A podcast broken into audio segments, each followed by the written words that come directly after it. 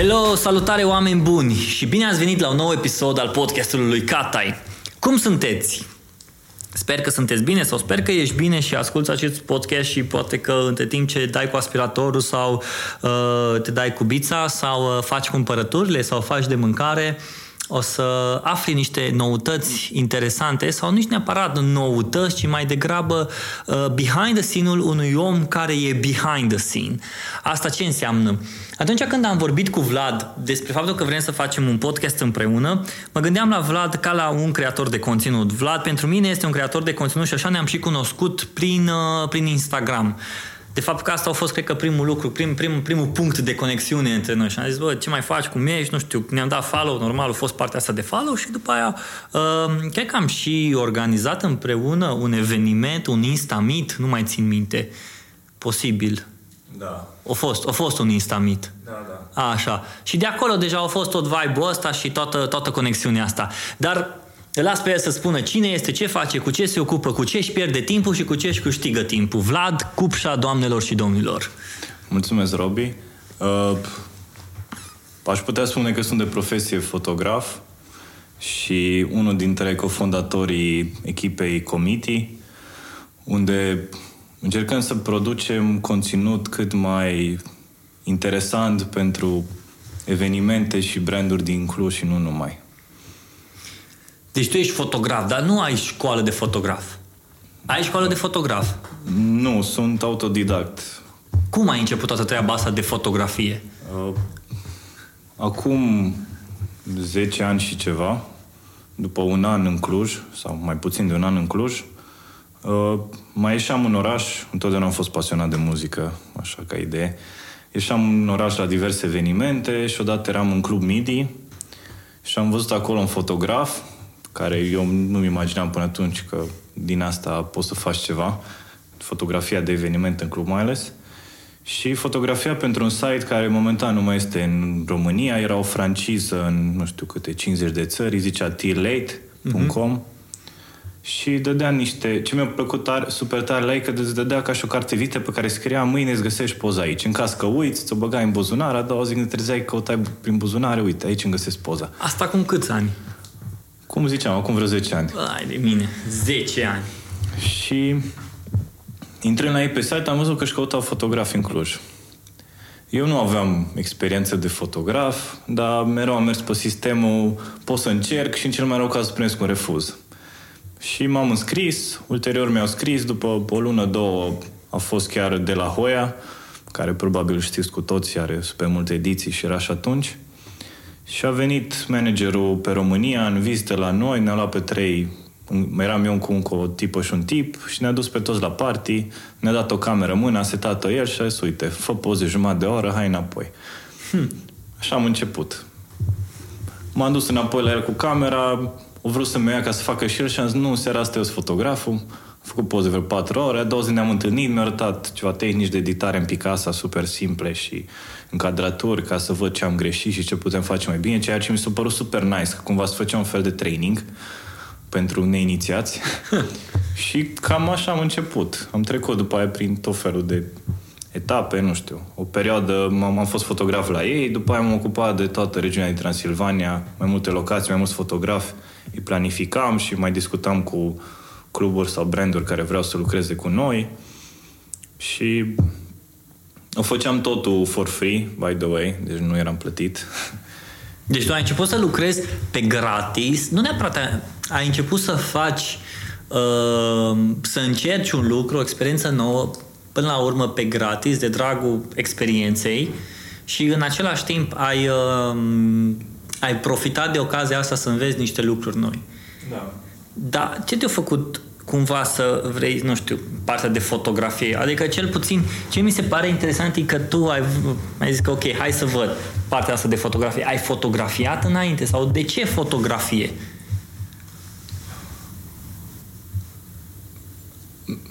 Dacă stau să analizez în trecut, atunci nu mi-am dat seama exact. Am, am mers cu prima chestie care am văzut-o, de multe ori și acum mai fac din astea, că văd ceva și Mă gândesc că ar fi tare și pur și simplu fac. Nu stau să analizez neapărat de ce vreau eu să fac asta. Pur și simplu o fac, îmi place să încerc chestii noi. și să învăț chestii noi. Și atunci nu m-am gândit, acum dacă o fac retrăs, nu m-am gândit niciodată că aș putea să învăț să mixez, hmm. să fac partea asta DJ-ală sau producție muzicală sau nu știu, deși eram super mare pasionat de muzică și colecționam muzică și, și la liceu mai puneam muzică pentru colegii mei la liceu și chestiile astea în fine. Și nu m-am niciodată la foto că nu aș putea să fac. Dar totdeauna m-am gândit la partea asta de producție muzicală sau dj că nu aș putea să fac. Și atunci, mm-hmm. în momentul când am văzut foto și era cumva legat de muzică, am zis, maybe this is my thing. Mm. Și it became my thing. Adică chiar a devenit chestia care, pe care eu știu că o fac la nivelul la care eu vreau să o fac în muzică. Mm-hmm. Până la urmă, eu sunt fotograf care are mai mult legătură cu partea de muzică și de festivaluri și de mm-hmm. petreceri decât de altceva, deși mai fac și altele. Și, na, asta sunt eu. care e legătura dintre... Adică mă uit pe Instagramul tău și cred că și pe Facebook-ul tău și de multe ori pui și poze de la din spatele platanelor. care-i, care treaba cu tine și cu muzica? Mi-ai spus că ai pus muzică în, în școală, dar uh, cum mixezi treaba asta dintre muzică și, uh, și fotografie? Păi, cum ziceam și mai devreme, e, o, e pasiunea de bază, cumva. Muzica pare, e pasiunea de bază? Da, mie, mie mi se pare că cam tot ce am făcut în viață cumva avea în spate muzica, într-un fel sau altul. Asta cred că e și de la taică meu, de când era mic aveam magnetofon, aveam plăci, da? viniluri, mai puneam muzică și și el a fost mare pasionat. Bine, el asculta ABBA și ce se asculta atunci, dar... Păi grei atunci, grei Scorpions și... Da, exact. Nu. Dar cumva cred că de acolo a venit toată asta cu muzica. Și acum un an și ceva am cunoscut niște prieteni buni din București, Ștefan și Irina, și aveau acasă platane și mixeri și toate astea de mixaje și e DJ și se mai ocupă de alte chestii creative. Uh, și așa, a fost o întrebare cumva nu știu cum să spun, semi-glumă. Gen, eram la ea acasă, povesteam și am zis, bă, nu mi-arătați și mie care e faza cu chestiile astea. Adică cumva știu butoanele, dar explicați-mi și mie cum să faci o tranziție, ce e un filtru, știu eu. Fiecare, intrări, ieșiri, chestiile astea tehnice, că acum, probabil de principiu, am mai văzut și eu un DJ cum lucrează. Ei, ei nu au luat-o ca o glumă. Eu au zis, ok, aduți mâine o selecție de 100 de piese și hai să arătăm. Și am luat ca un challenge. Am zis, asta a fost anul trecut în februarie. Am zis, anul ăsta trebuie să învăț să mixez la un nivel la care mă simt confortabil, ca în cazul în care eu vreau acasă să-mi pun niște muzică, să o pun în ordine în care o vreau și cum o vreau eu exact. Adică cumva să controlez procesul de ascultare a muzicii. Cumva Ei, să-l duc la următor nivel de și la... există așa ceva, un proces de ascultare a muzicii? Adică, de exemplu, când vrei să asculti muzică, îți spui, ok, încep cu asta, ajung aici, continui aici, cum? Care e procesul ăsta? Că ai zis despre procesul de ascultare de muzică, mie asta mi se pare fascinant, proces de ascultare de muzică. Tot de la am, am, am învățat încă o chestie, adică mi-a zis-o chiar la început și ulterior mi-am dat seama că au dreptate, că fiecare om pasionat de muzică, care are și experiență de asta de mixat, sau whatever, are, are trei categorii de muzică. Muzic, okay. Muzica pe care o ascultă, muzica pe care o pune la partiuri sau la evenimente și muzica pe care o ține așa mai mult pentru el, cumva, muzică pe care ar plăcea el să o găsește un artist super ciudat și ar plăcea să o lanseze pe label-ul lui, ca să fie el, uite, eu l-am descoperit pe ăsta. Mm. Sau... Și cumva în timp îți dai seama că eu, eu ascult aproape orice, mai puțin uh, muzica cu tente orientale. și uh, ceea ce îmi place mie să mixez, cum ar veni mai mult către house și disco. Și, adică cumva mai fericită, dar pot să ascult și muzică super tristă dacă e acasă, dacă sunt starea aia. Deci de-aia zic că cumva starea mea, care o am, se reflectă în ordinea pieselor sau ce piese aș mhm. alege să ascult sau să pun într-un anumit punct. Și cumva, pen, doar pentru că uh, am început să fac și asta, hobby-ul ăsta, că e un hobby, deci nu, nu, nu o fac for money sau ceva, pur și simplu pentru mine acasă îmi pun mie însă muzică sau câțiva prieteni.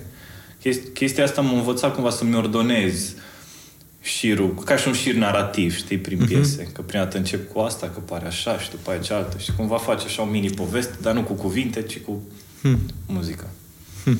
Și atunci, în funcție de starea ta și de felul tău în ziua respectivă, tu îți pregătești muzica ta. Da. În special când te pui să lucrezi, să editezi da, da. fotografii. Da. Um, hai să vedem.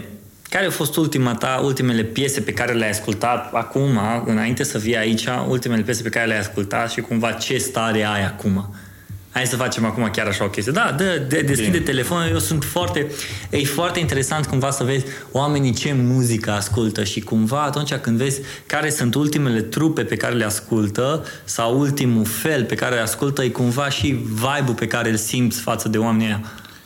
Uh, e, un, e un artist francez. Ok. E o piesă... A fost o mini-obsesie acum un an online cu asta, mai ales în uh, țările din vestul Europei. O să încerc să nu o dau tare. Începe super punchy din, de la început.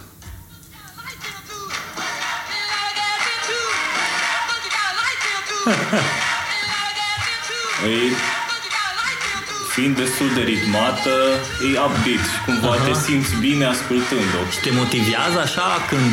Mai ales când pedalezi. Mi se pare Serios? genială. Pentru, pentru exerciții, genul ăsta de piese upbeat, Aha.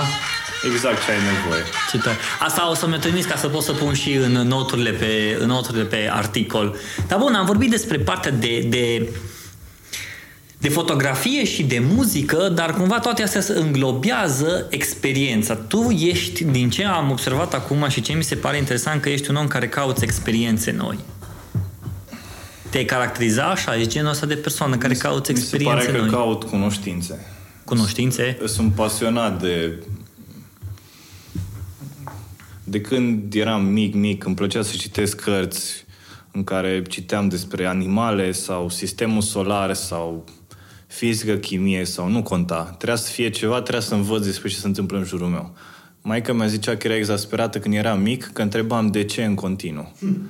Trebuia să-mi explici orice. De ce e roșu peretele? De ce e ștecherul băgat? De ce ai ochii verzi, de ce, orice, eu întrebam de ce. Eu zic că am avut vreo, am avut vreo 2 ani, nu mai țin minte în ce perioadă, în care, efectiv, eu acumulam în prostie toată informația din jurul meu. Și aia, apare, nu, mi- nu mi-a dispărut niciodată. Cumva mi-a rămas setea aia de cunoaștere și îmi place să o aplic în orice domeniu.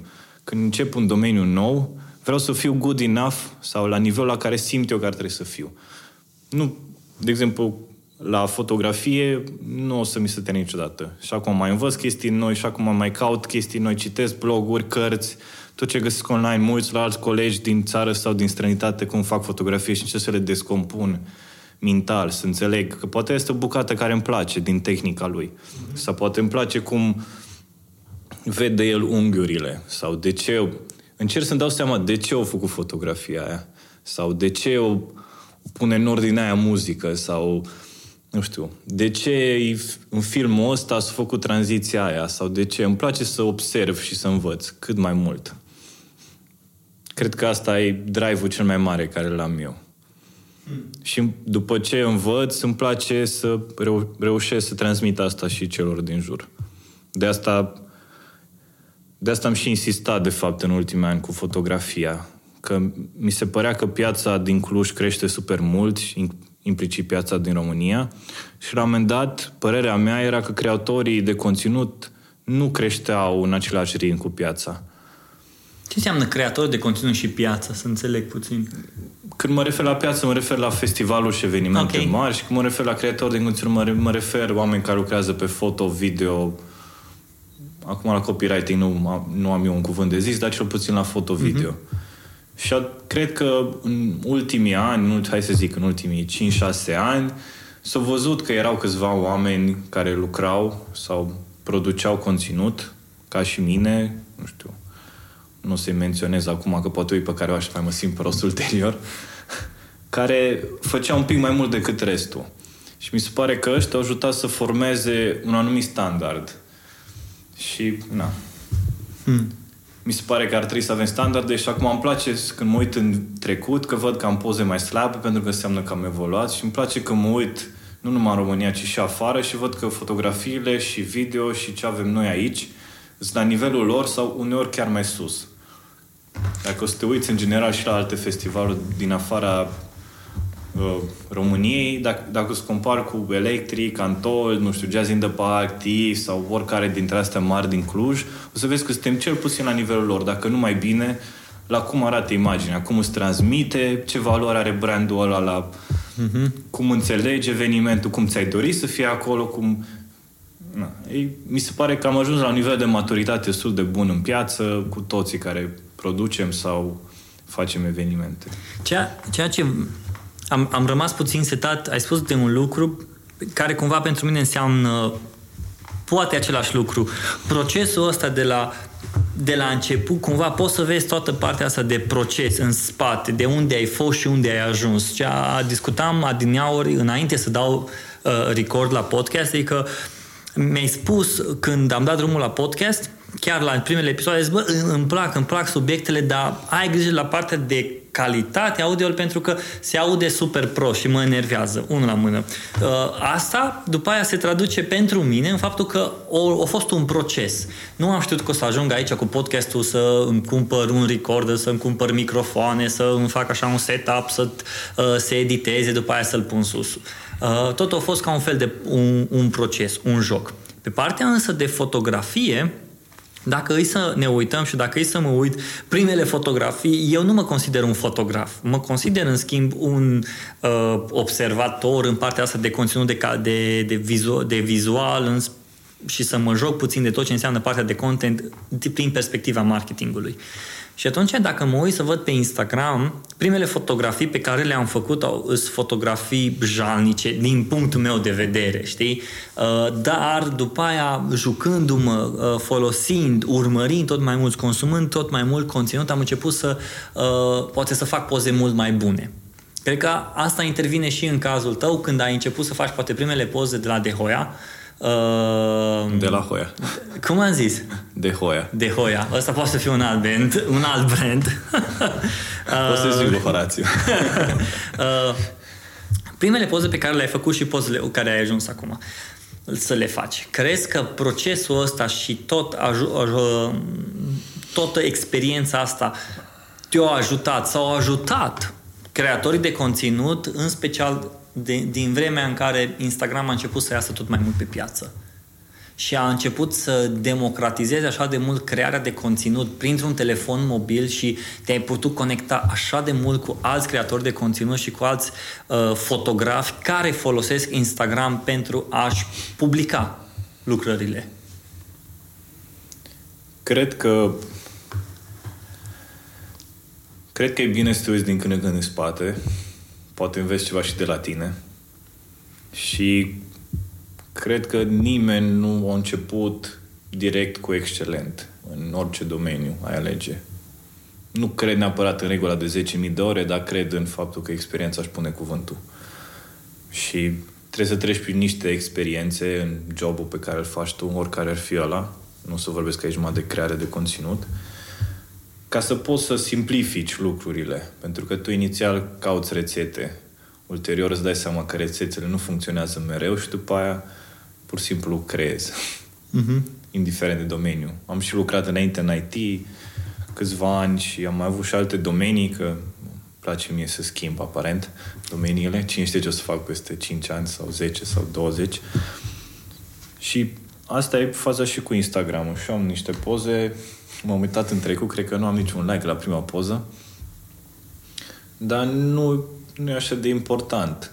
Momentul când am intrat eu în piață, de fapt asta e, de asta mi se pare că nu e așa important. Când am deschis eu contul, nu știu, în 2008 sau când a fost 2010, aia nu, mulți ani, probabil cum mai v-a avut și tu, nu aveam cu cine să compar. Adică, sau poate nu era așa vizibil. Mi se pare că acum e mai ușor să fii vizibil dacă ești prost sau bun.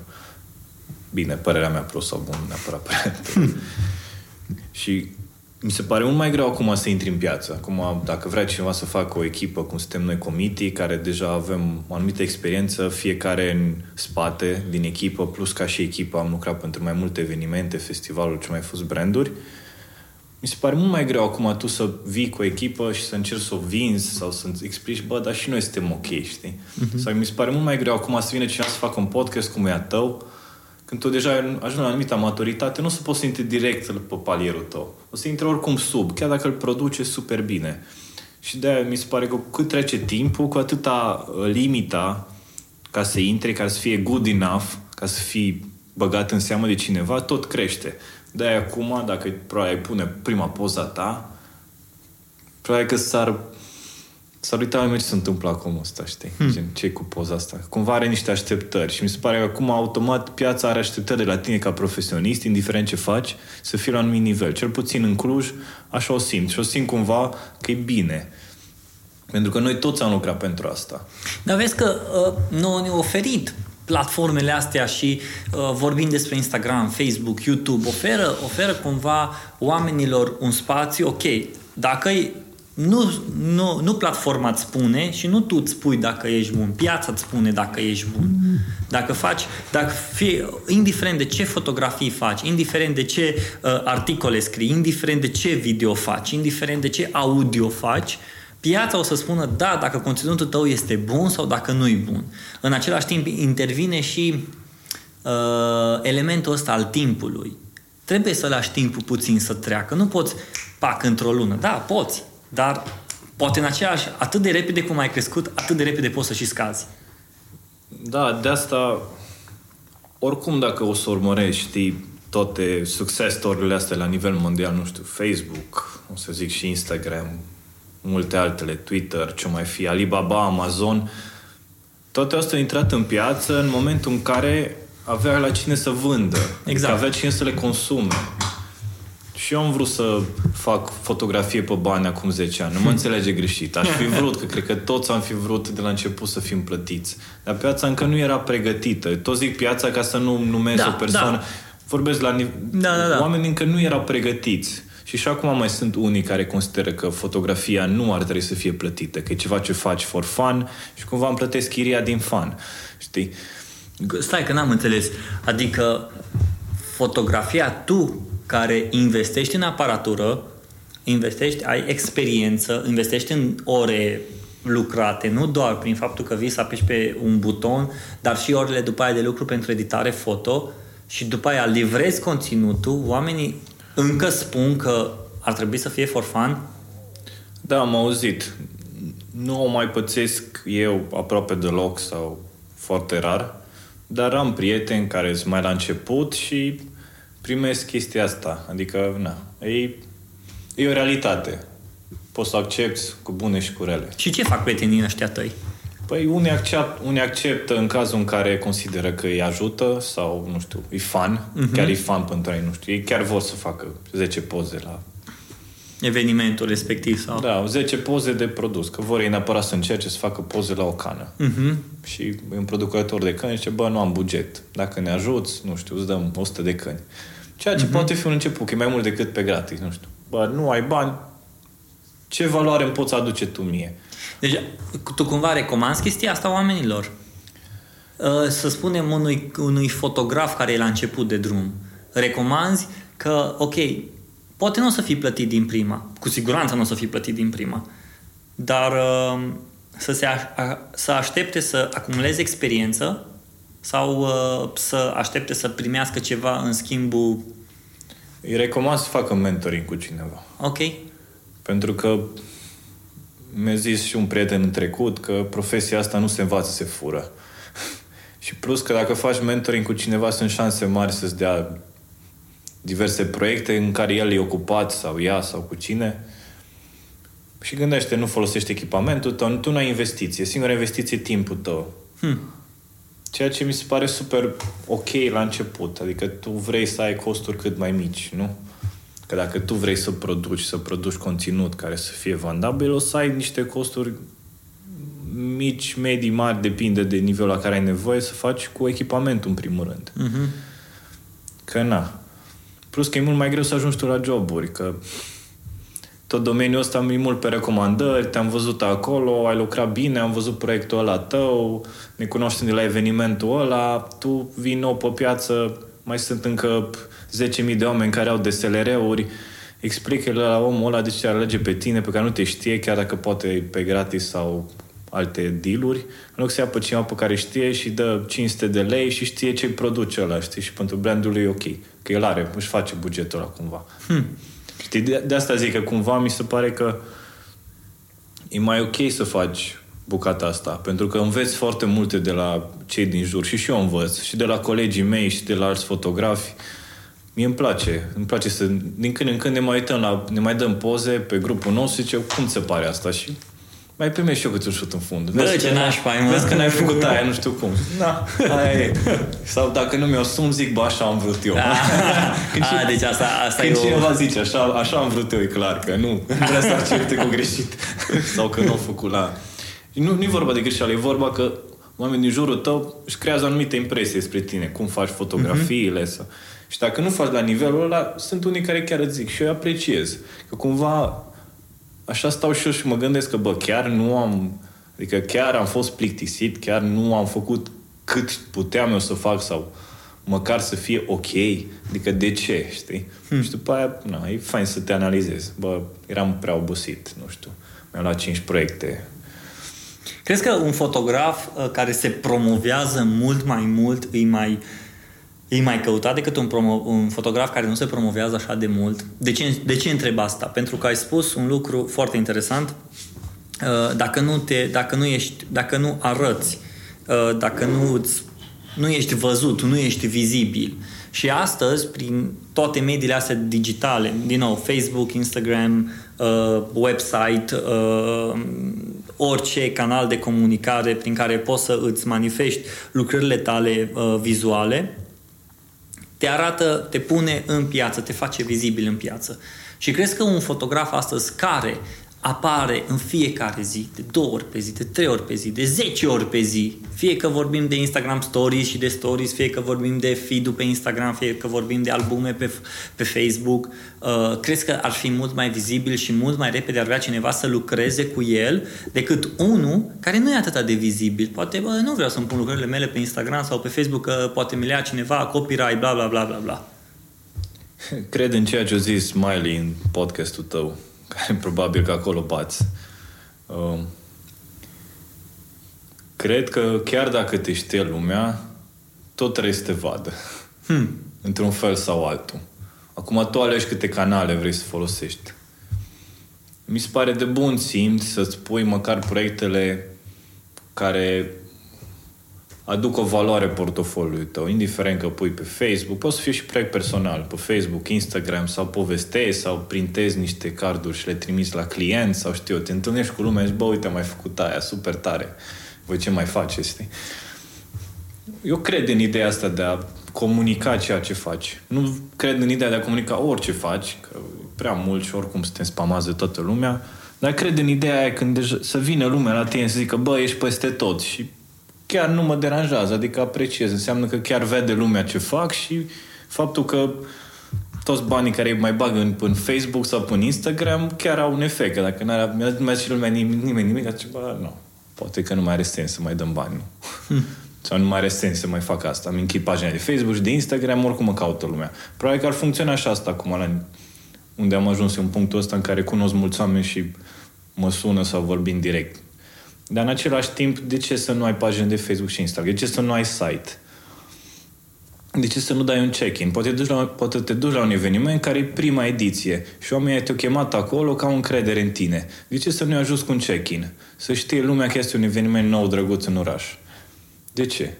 De ce să nu postezi o poză de acolo dacă era drăguță locația? De ce să nu dai tag la un artist care, băi, ție ți-o plăcut mult? Știi? Adică mi se pare că ar trebui să ne ajutăm între noi la partea asta de comunicare și... Hmm. Adică, pe mine nu mă costă nimic să fac niciunul dintre alea. Bine, mai puțin Facebook și Instagram, unde hmm. trebuie să dau promote, că altfel nu vede nimeni nimic ce postez, că știm toți cum merge cu Riciu. Dar, na. Și dacă e așa, în jos, Riciu, pe Facebook, că și pe Instagram ușor, ușor o să, o să înceapă să iasă, să, să, cur, să vină un declin în rici, însă dacă e chiar atât de uh, scăzut riciu pe Facebook, tu cum găsești alte modalități de promovare? În afară de Facebook sau de Instagram? Mult networking. Networking? Da, de fiecare dată când merg la orice mă duc, nu contează, stau de povești cu lumea. Mi-am dat seama acum 4-5 ani că eu nu fac deloc și că nu știa nimeni cine e la care face pozele. De multe ori, eu nici acum nu pun logo-ul meu sau numele meu pe poze, mai pun, cât, mai pun un caption care unii organizatori îl șterg, alții îl lasă. Uh-huh. Eu la latitudinea lor nu insist eu așa de tare să fie branding-ul meu acolo. Sau branding-ul committee sau na, oameni cu care mai lucrăm noi. Și mi-a dat seama cu vreo 4-5 ani că eu nu stau de vorbă cu oamenii. Adică eu mă duc acolo, fac ideile mele, cum imaginez eu ce se întâmplă acolo, fac fotografie, nu știu ce, știam PR-ul de obicei și poate un artist sau doi, dacă mai stăteam de povești cu ei și cât 3-4 piese în care mai veneau la câte un eveniment și pe restul nu știam. Și cumva, chiar dacă ei nu sunt oamenii care mă plătesc pe mine, ci mă plătesc organizatorii cel mai multe ori sau producători sau diverse branduri care își fac, nu știu, activări sau tot uh-huh. felul de evenimente, mi-am dat seama că până la urmă ei sunt cei care se bucură de fotografii și a trebuit să mai povestesc cu ei. Și acum aia fac. Mă adică duc, mergi la evenimente și vorbești așa cu oamenii? Nu vorbesc, dacă cineva văd că zâmbește și îmi zice ceva, îi răspund frumos, zâmbesc. Uh-huh cu voluntarii, mai intri cu dată în voră când văd că supăra sau ceva. Adică mi se pare că eu oricum sunt acolo, știi, cum ziceam și mai devreme, ce să nu fac ziua cuiva un pic mai relaxată. Sau mm-hmm. să pare că... Adică oamenii se așteaptă când te văd, tu să fii ăla care e relaxat și tu care să in a good mood. Așa mi se pare. Asta e așteptarea mea de la mine și le-am spus și colegilor mei că mi se pare important să interacționăm, dar nu agasant, știi? Dacă Cineva zice, bă, nu vreau poza. Eu zic, bă, sigur, o șterg acum. Îi arăt, o șterg. O seară faină, distracție. Scopul... Ai pățit vreodată, așa? Am pățit. Ok. Și atât a fost. Și lumea mi-a mulțumit și everybody moved on, că lumea nu se termină într-o fotografie cu o anumită persoană, care, nu, fiecare are decizia lui. Și asta era înainte de agitația cu GDPR, by the way. Pentru că, na, nu Întotdeauna trebuia să întrebi oamenii, inclusiv la shooting-uri din astea profi, să dă un, îi zice model release, nu știu cum e pe român acum, în care modelul trebuie să semneze că poți să folosești fotografiile cu scop, un scop comercial și unde le folosești, toate uh-huh. sunt explicate. Cum faci și la fotografia comercială, de altfel. Că se fac, fac contractele în funcție de în ce medii se folosesc și care e tirajul. În funcție de aia se calculează prețurile. Deci nu mă duc eu și mă gândesc, a, ok, deci tu ai nevoie de o poză la cana asta, bine. Bine, îți fac poza, atât ai poza la cană. Teoretic trebuie să întrebi unde o să folosești, cât timp, câți ani, în ce medii și atunci poți să-i faci un tabel în care să-i spargi toate costuri să înțeleagă. Uh-huh. Să fie, cumva, să fie flexibil și bugetul tău și al lui, știi? Gen, bă, ce mai trebuie? Trebuie și food stylist, că acum mai nou știu că sunt food stylist. Mai nou, de câțiva ani. Da, ok, ăla costă atâta. Ți-l permiți, nu ți-l permiți. Vrei, uh-huh. Ce vrei să mai aducem? Patru lumini sau șase? Ce vrei să aducem? Masă de produs sau facem... Dar el nu știe, de exemplu, clientul nu o să știe că uh, are nevoie de 4 lumini sau, 4 lumini sau de 6 lumini. Clientul nu să știe, dar poți să dai exemple. Ok. Poți să zici, uite, asta e făcut așa, am folosit XXXX, ăsta era bugetul. Asta am folosit așa, pentru tine îți recomand, poate între sau îți recomand altceva care ca, cam așa trebuie să arate. Deci mi se pare că dacă știi un domeniu, tu poți să-l explici oricăruia. Uh-huh. Dacă nu poți să explici unui om de pe stradă ce faci, înseamnă că tu nu înțelegi domeniul ăla. Trebuie să fie așa de simplu de explicat. De cumva râd, așa ironic, referitor la numele din corporații, știi, titlurile. Totdeauna super fancy și când mai întrebă ceva, ok, și tu ce faci? Păi că nu știu. Nu, nu, zim ce faci când mergi la birou. Te pui la birou, bei o cafea, deschizi mail-ul și după aia ce faci? Păi, uh, deschid niște etichete tehnice și le răspund la întrebări la oameni. Ok, aia faci tu. Nu ești specialist, bla bla bla, nu știu ce, technical, bla, evangelist, nu știu, să dragi de cuvinte din astea super pompose. Așa aș vrea oamenii să fie, să-ți explice simplu. Păi, sunt fotograf. Aia fac. Hm. Și fac tot ce înseamnă în jur la fotografie. Ok, trebuie să fac și partea de contracte. Ok, trebuie să fac și arhivare, trebuie să fac și editare, trebuie să fac sunt multe altele. tot vedeam grafice online cu ce face un fotograf și era 20% sau 15% fotografiază, 40% chestii administrative, 20% întâlniri cu clienții sau networking sau ce făcea, 5% Facebook, Instagram că își postează, 5% își face portofoliu. Cam așa e. Tu nu mai crede că fotografiez în continuu, dar e așa, nu știu. E munca din spatele da. fotografiei foarte mult. Adică e, e, e ușor să poți să spui de cineva că e fotograf, dar când vezi că de fapt cât muncă are un fotograf în spate, și cât, cât, uh, câtă transpirație trebuie să existe ca să poată să spună, da, uite, sunt fotograf, e, mi se pare extraordinar de... Pe lângă faptul că trebuie să ai ochiul bine format și trebuie să te miști repede și trebuie să, să, ai, să simți și vibe-ul ăla și prin uh, atmosfera care îi în încăpere, tu să poți să o transpui într-o fotografie și pe lângă astea toate setările și editările și setările la aparate și ce obiective ai nevoie. Însă, uite-te, am vorbit acum de un fotograf și de fotografie și mă gândeam, cu siguranță, poate sunt ascultători care um, vor să se apuce de fotografie sau sunt la începutul drumului în fotografie. Și nu neapărat că vreau să-mi spui uh, ce pași sau ce le-ai urma, că până la urmă cred că le-ai spune, mă, să se apuce să fotografieze și gata, să iasă pe stradă să fotografieze. Dar dacă ar fi să um, iei tu pe cineva sub tine, care ar fi două, trei lucruri ce ai dat să lucreze, ce ai dat să facă ca să poată să lucreze la stilul lui de fotografia, să-și găsească un stil de fotografia, să-și găsească modul lui în care se simte cel mai bine să fotografieze. Uh, o să răspund și la asta, dar revin un pic la ce ziceai mai devreme. Mi se pare că multă lume, uh, în momentul de față toată lumea e fotograf, nu multă lume, toată lumea care are o telefon, o cameră e fotograf. Dar puțină lume e fotograf profesionist. La ce mă refer cu asta?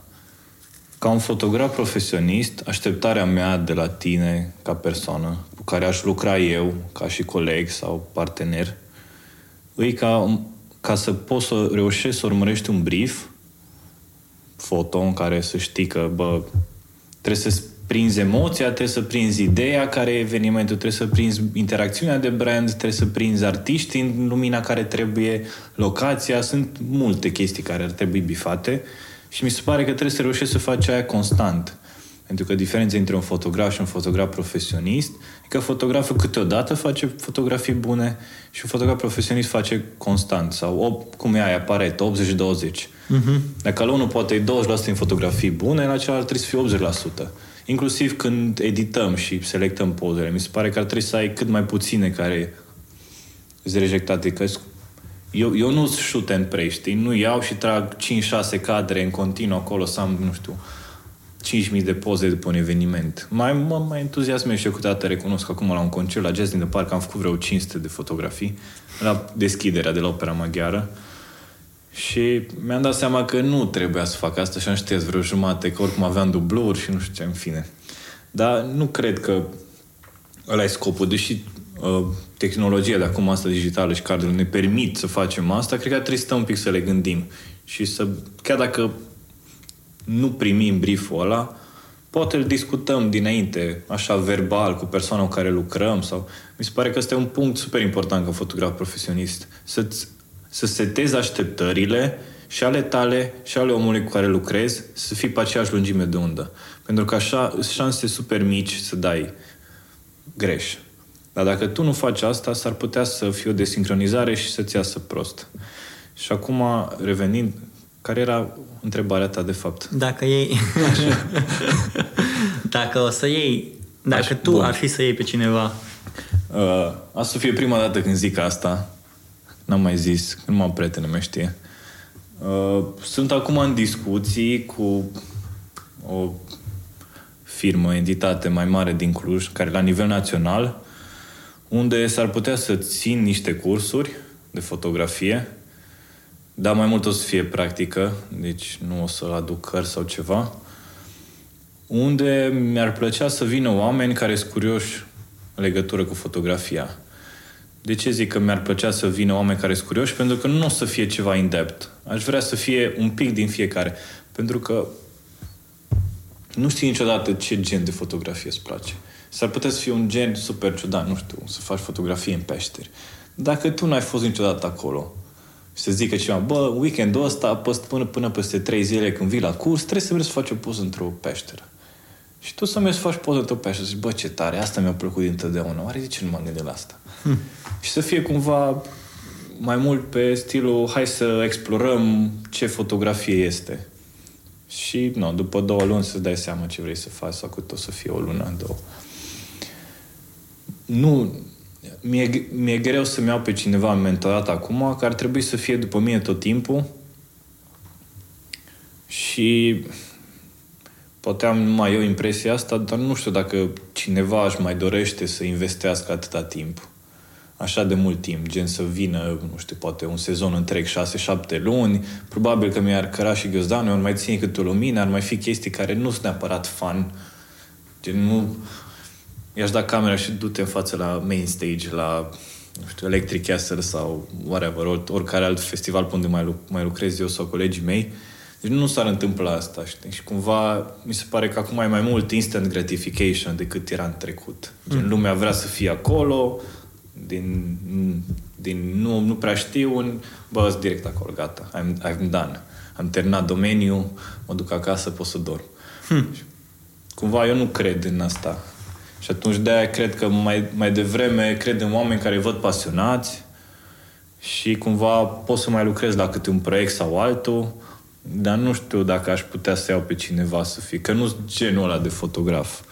Dacă era, eram fotograf mai mult în studio, era mult mai easy să fac asta. De totdeauna am mișcare. O răz pe bicicletă, ori mă plimb pe jos, ori cu nu știu pe unde și na, e mai greu cu logistica, să zicem așa pe scurt. spune câțiva fotografi care îți plac ție. Din România? Da. Uh, și de ce? Pe fashion îmi place Vlad Andrei, care știu că acum ai mutat în București. Mie mi se pare cel mai bun pe fashion din România. Am văzut chestii faine de la Liviu Rațiu, tot așa pe fashion. Îmi plac mult cum le face el alb-negru. Stai să mă gândesc. La presă, Mircea Roșca, mi se pare bun. Și cei de la Press One au mai mulți fotografi care sunt super buni. Nu știu acum să-i numesc punctual pe fiecare pe street, Adrian Scutariu, cred, sper că nu i-am schimbat numele. El, el a și lucrat în presă în trecut. Am văzut că acum face mai mult fotografie de street, asta postează pe Instagram. Din domeniul ăsta de muzică îmi plac toți colegii mei, n-am ce să zic. Aici n-ai voie să zici alții. Nici nu pot să zic. Ba, pot să zic alții. Îmi place și de Miluță, din București, mi se pare super bun și Gicu, un coleg de la Electric care lucrează și la Summerwell și e super tânăr, adică e la fel de tânăr cred ca și Marius, colegul nostru. Și amândoi fotografiat super bine pentru vârsta lor, chiar eu la vârsta lor eram varză. Dar... Hmm. Păi atunci am început. Dacă comparăm acum, nu are niciun sens. Nu știu, îmi place Chris super mult. Mi se pare că cumva fotografiem în stiluri destul de apropiate. Nu știu, nu știu dacă asta e și părerea ta, dar mi se pare că semănăm. Chiar am și lucrat la câteva nunți împreună. Deși eu nu prea fac nunți. Cine? Chris? Chris Nemeș. Ok. Deși eu nu prea fac nunți. Asta vreau să te întreb. De ce nu faci rugat, nunți? M-a rugat de vreo două, trei ori, m-a întrebat dacă vreau și am zis, bă, putem face, că îmi place de tine, îmi place de tine ca persoană uh-huh. și stilul tău că e super clean și na, cred că ar fi o combinație ok. Mai, ar fi zis că e ciudat că el are Canon și am Nikon, dar am fotografiat și cu Canon și... Eu nu înțeleg lupta da. asta între Canon și Nikon. Nu, nu e nicio luptă. Lupta, lupta asta e numai la nivel, mi se pare... Nu, fotografii profesioniști nu au, știu, o chestie, bă, tu ești pe Nikon, nu știu, okay. să, uite la fotografii. Dar când începi, cumva, știi, eu sunt Canon, tu ești Nikon. Dar nu știu, nu știu de ce asta. De chiar, ce? Chiar nu știu. cred că e o chestie ca Steaua Dinamo Ah, ok. sau CFR-ul Cluj, trebuie să fie un conflict. Nu știu de ce acolo, dar cumva e susținut de niște persoane și tu intri involuntar în el, alegând o parte, chiar dacă tu nu alegi ca să intri în conflict, tu alegi numai că, cum am ales eu Nikon, nu? Că oamenii din jurul meu aveau Nikon și mi-era mai simplu să cer o lentilă de Nikon. Uh-huh. Probabil că oamenii din jurul meu aveau Canon, eram pe Canon, știi? Hmm. Adică, sau nu, Fuji, dar nu prea are lumea Fuji, da? Hai să facem un, uh, un proiect acum. O să pun câteva întrebări așa scurte, pac, pac, la, la foc automat. Uh, nici eu încă nu le știu, o să-mi vină direct în minte. Am câteva direct pregătite și vreau ca să-mi răspunzi cât de repede poți și să răspund și cu întrebarea uh, și să răspund și cu de ce. Ok? Dacă ar fi acum să iei un avion care să te ducă undeva, unde te-ai duce? Islanda pentru că nu am fost niciodată și arată super bine totdeauna în fotografii și măcar să văd dacă nu reușesc să fotografiez. Dacă ar fi să iei acum cina cu o personalitate? Cu Josh Bush. Mi s-a... Junior. Mi s-a părut totdeauna... Nu-mi dau seama dacă era smart sau stupid. Și mi-ar plăcea să vorbesc cu el ca să văd cum vede el lumea. Nu mă refer la politică, în general. Că o trăit într-o familie care era super bogată și totdeauna a fost privilegiată, în același timp nu pare neapărat persoana aia.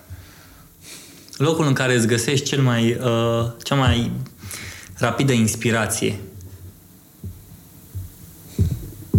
Nu știu, pe stradă cu muzică în căști. Um, festivalul, următorul festival la care ai vrea să mixezi, oricare, nu am preferințe. Nu, nu, uh, nu consider că am skill necesare sau experiența necesară de a avea opțiunea de a alege și cred că aș fi onorat oricine mi-ar scrie cât timp sunt disponibil și nu lucrez, bineînțeles. Mm-hmm. Um, de ce ți frică atunci când e singur? Că o să rămân pentru totdeauna singur. Eu sunt un om al oamenilor. Cum ziceai și tu mai devreme, îmi place să stau printre oameni. Mi se pare... Îmi place să stau și singur, gen să am timpul meu să mă la seriale, documentare, ce mai fac eu în timpul meu liber, citesc sau știu eu. Mă întind numai pe, ca un couch potato. Dar nu prezist să fac chestia asta mult. Gen, nu poți zi, două, deja... De ce nu fac nimic? Ultimele cele mai mind-blowing seriale pe care le-ai văzut? Cred că povestea slujitoarei Handmaiden's Tale pe HBO Go unde mi-am făcut abonament acum, în sfârșit de vreo două luni. E după un roman, e undeva în viitor apropiat, unde a revenit burghezia și mi s-a părut e super dramă în ideea în care burghezia nu-și mai nasc cumva copiii, ci se folosesc de cameriste în care implantează surogate mame, implantează hmm. ovulul și cumva le abuzează din toate direcțiile. Și de ce a fost mind-blowing pentru tine asta?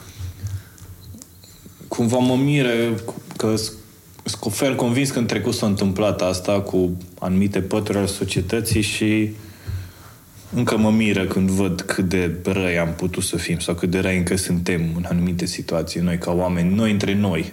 Nu mai zic de noi cu planeta sau animale sau altceva. Hmm. Vlad, unde te poate lumea găsi dacă este să te caute pe internet? Păi, în primul rând, pe site-ul echipei noastre, pe committee.media, site-ul meu care momentan e dezactivat, dar să-l zic că sper că luna asta reușesc să-l repun vladcupșa.ro și bineînțeles pe Facebook, Instagram, unde avem și pagina de committee și pagina mea personală și pro- profilul meu personal care e cu același nume, că n-am vrut să mă ascund. ok. Uh, dacă ar fi să-i transmiți acum un lucru unui fotograf, fie că e începător, fie că e profesionist, fie că e amator, fie că face fotografii de street, fie că face fotografii de fashion, de nuți, de înmormântări, de botezuri, de orice ar fi, ce ai transmite, dacă ar fi să-i transmiți și toți fotografii să, să poată să asculte acest mesaj. Te las să te gândești, nu te grăbi, Că știu că atunci când pun întrebarea asta, toată lumea, ai, știi să dau acum răspuns, să dau. Nu, gândește-te, gândește-te la răspunsul ăsta. Un răspuns care pe care crezi că ar trebui să-l audă și poate chiar să îl, uh, nu doar să-l audă, dar chiar să-l și asculte?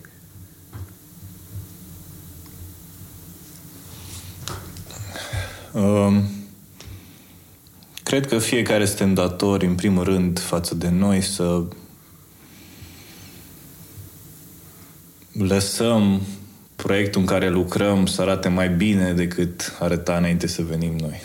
Și cumva să ajutăm. Poate cu imagini mai bune, poate cu o înțelegere mai bună a fotografiei, poate cu nu știu, orice altceva aducem noi. Să aducem un plus.